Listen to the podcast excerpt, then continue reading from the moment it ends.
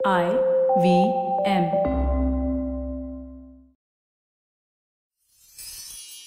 எத்திசையும் புகழ் மணக்க இருந்த பெரும் தமிழனங்கே தமிழனங்கே உன் சீரிழமை திறம் வியந்து செயல் மறந்து வாழ்த்துதுமே வாழ்த்துதுமே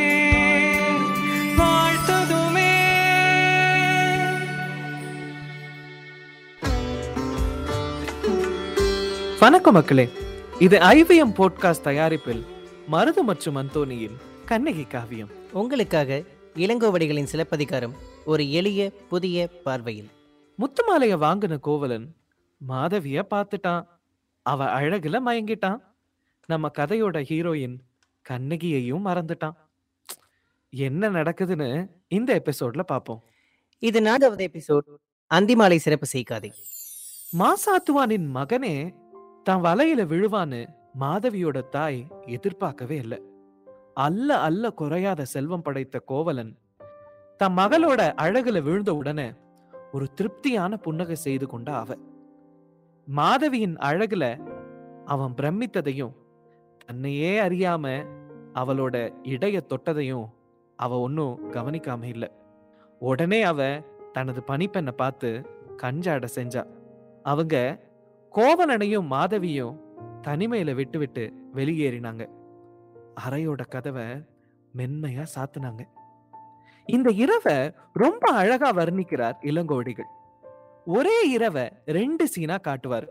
ஒரு புறம் மாதவியோட மதிமயங்கி கிடக்கும் கோவலன். மறுபுறம் தனிமையில் எல்லாவற்றையும் துறந்து நிற்கும் கண்ணகி. வாங்க சீனுக்குள்ள போவோம். விரிகதிர் பரப்பி உலகம் முழுது ஆண்ட ஒருத்தனை திகிரி உறவோன் காணேன அங்கன் வானத்து அணிநிலா விரிக்கும் திங்களம் செல்வன் யாண்டுலன் கொள் என திசைமுகம் பசந்து செம்மலர் கண்கள். என்ன சொல்றாருன்னு புரியல தானே? வாங்க இன்னும் தெளிவா சொல்றேன். ரொம்ப விரிவான ஒலி கதிர்களை உலகுக்கு அளித்த சூரியன் ஒரு சக்கரம் இருக்கிற தேருல ஊர்ந்து செல்ல அவனை பார்க்க முடியலையே காண முடியவில்லையே என ஏங்கவும்.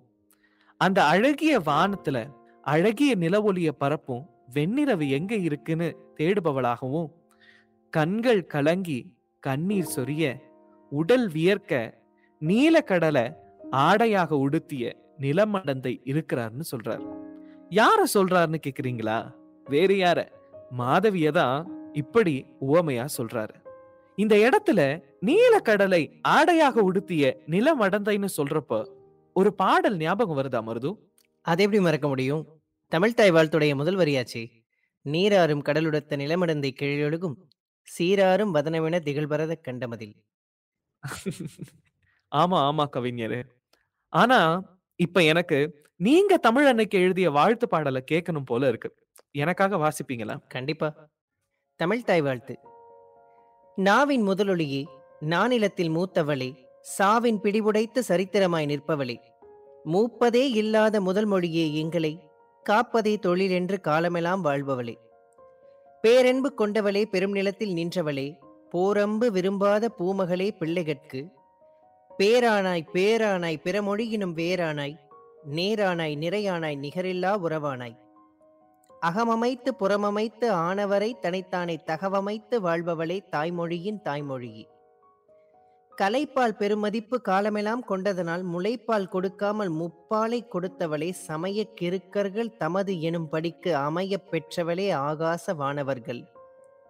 தெய்வ பாஷை என தேர்ந்தெடுத்த மொழிகளெல்லாம் உய்வதறியாமல் உருகுலையும் வேளையிலே நித்தம் பூமியிலே நிகழ்காலமானவளே யுத்தம் விரும்பாமல் யுகம் யுகமாய் வெல்பவளே. அடமொழிக்கு என்றென்றும் அப்பாற்பட்டவளே வடமொழிக்கு எதிருன்னை வைத்த போதெல்லாம் சுண்டி எரிந்ததன் முன் சுடரொளியாய் இருப்பவளே அண்டி வருவோர்க்கு அடைக்கலமாய் திகழ்பவளே. திருத்தம் மேற்கொண்டு திகழ்பவளே கம்பனவன் விருத்த சாமரங்கள் வீசிவிட துயில்பவளே. வல்லினமே வாய் நுழையா வளமான இடையினமே மெல்லினமே மேதினியின் மிகப்பெரிய கொடையினமே. முக்கடல் சூழ்ந்தவளே முச்சங்கம் வளர்த்தவளே முக்கொடி காத்தவளே மூவகையாய் பூத்தவளே உன்னோடு பிறந்தவர்கள் உலகிலே இன்றில்லை என்றாலும் குன்றாத எழில்மகளே பிற இனத்தின். சூசகம் பல கண்டு சுயத்தோடு வந்தவளே வாசகம் தேவாரம் வாய் நிறைய தந்தவளே. தேம்பா வணி கொடுத்த தேன்மொழியே நீ எமக்கு வேம்பா இல்லை இல்லை வேறினிக்கும் செங்கரும்பு. சீரா புராணத்தை தந்தவளே என்றும் நீ சீரா புராணத்தை சிலாகிக்க தோன்றுதடி. சமயத்தை தமதாக்கிச் சென்றவளே வென்றவளே சமயத்திற்கேற்றாற்போல் சாகாமல் நின்றவளே. வந்தவரை வென்றவரை வன்முறையை தன்முறையாய் தந்தவரை வளர்ச்சிக்கும் தடைபோட நின்றவரை காப்பியம் பல கொண்டு கட்டி போட்டவளே ஓப்பியம் போலெமக்கு உள்ளமெல்லாம் இனிப்பவளே. எம்மொழியே செம்மொழியே எளியோரின் தாய்மொழியே எம்மொழிக்கும் இல்லாத இயல்புள்ள வாய்மொழியே. ஆளும் குணங்கள் அனைத்தும் கொண்டு வாழும் வழியே வாழ்வின் ஒளியே.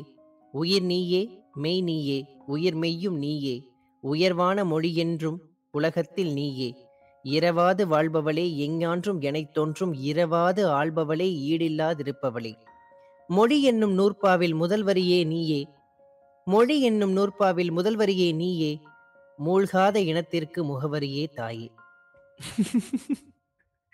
அதுலயும் அந்த காப்பியம் ஓப்பியம் சிறப்பு சிறப்பு மருதும் தமிழ்த்தாய வாழ்த்தி பாடுவதை கேட்டாலே உண்மையிலே உடம்பெல்லாம் சிலிர்க்குது தானே? சரி நம்ம கதையை விட்டுட்டு எங்கேயோ போயிட்டோம். கதைக்கு வருவோம். மாலை பொழுதானனால ஆயர்கள் முல்லை நிலத்துல புல்லாங்குழல் ஊதிக்கிட்ட பசுக்களை வீட்டுக்கு கூட்டிகிட்டு போனாங்க.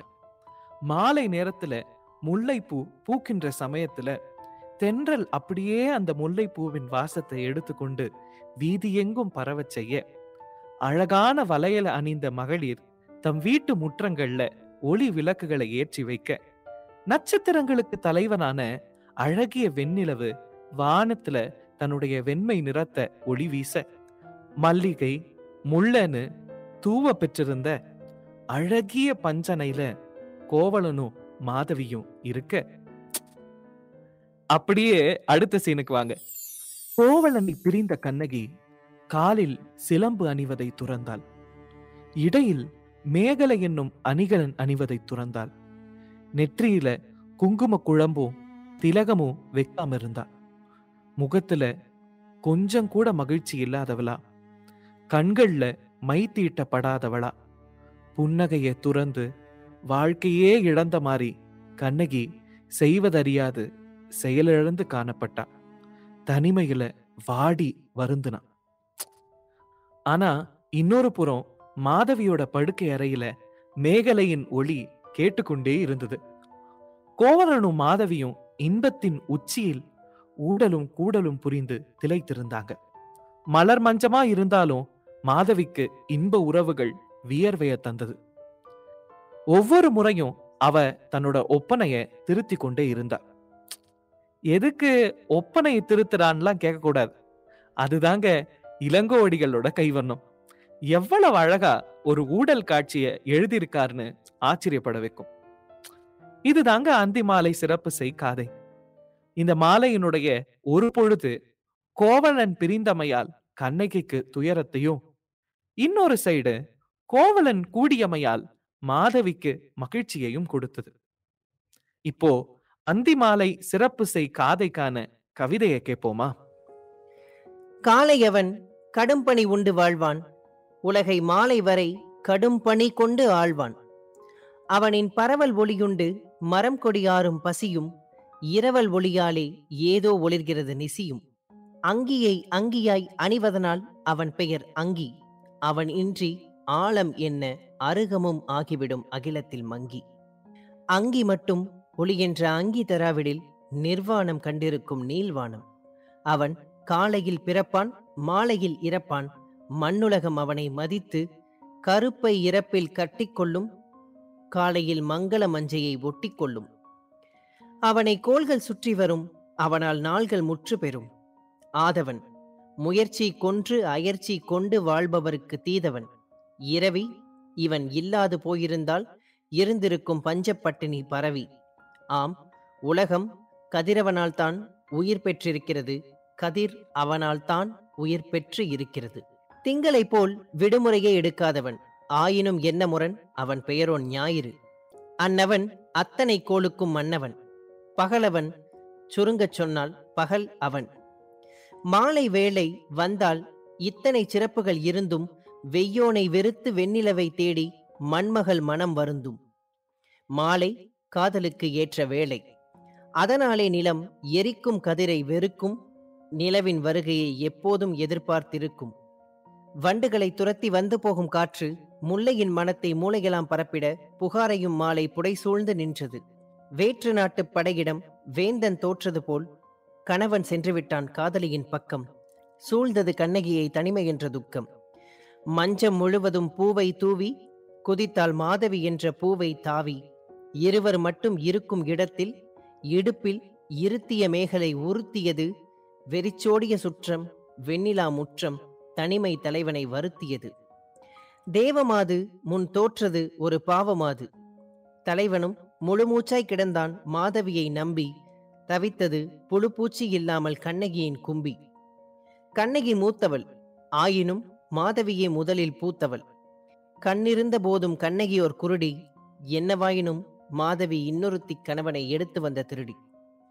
வானமகள் மனைவி என்று ஆனமகள் கோவலனோடு கொஞ்சி குழாவினாள் இங்கோர் காவலனின்றி வஞ்சி உலாவினாள் காதலன் இல்லையே மாதுக்கும் காதனி தேவையோ காதுக்கும் இல்லாத இடையில் கொள்ளாத மேகலை சிரிக்காத பெண்ணிடம் பொறுக்காத அணிகலன். ஆம் காலிலே சிலம்பு அணியாமல் மார்பில் குங்குமம் எழுதாமல் கண்ணுக்கு மை விடாமல் நெற்றிக்கு திலகமிடாமல் முகத்தில் நகையின்றி தாலியை தவிர வேறு மேனியில் நகையின்றி அல்லாய் பகலாய் அழுதாள் மனையாள்.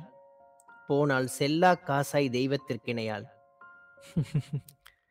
சிறப்பு சிறப்பு மருது ஆனா விரைவில் வரவிருக்கின்ற இந்திர விழா தங்களோட இந்த இன்ப இரவுகளுக்கு முற்றுப்புள்ளி வைக்க போகுது அப்படின்றது தெரியாம கோவலனும் மாதவியும் இன்பத்தில் திளைத்து கொண்டிருக்கிறாங்க. என்ன நடக்குதுன்னு அடுத்த எபிசோட்ல பார்ப்போம்.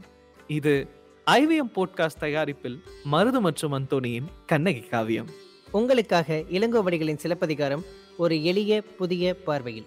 இது போல இன்னும் பல சுவாரஸ்யமான பாட்காஸ்டுகளை கேட்க ஐவிஎம் பாட்காஸ்ட் டாட் காம் என்ற இணையதளத்திற்கு வாங்க. இல்லனா ஐவிஎம் பாட்காஸ்ட் ஆப்பை டவுன்லோட் பண்ணுங்க. இந்த பாட்காஸ்ட்டை பத்தின உங்களோட கமெண்ட்ஸை கவித்திரல் ஓஷன் ஆஃப் தமிழ் போயட்ரி என்ற யூடியூப் சேனல்லையும் நீங்க விரும்புகிற எல்லா மேஜர் ஆடியோ தளங்கள்லையும் பின்னோட்டத்தில் பதிவிடலாம்.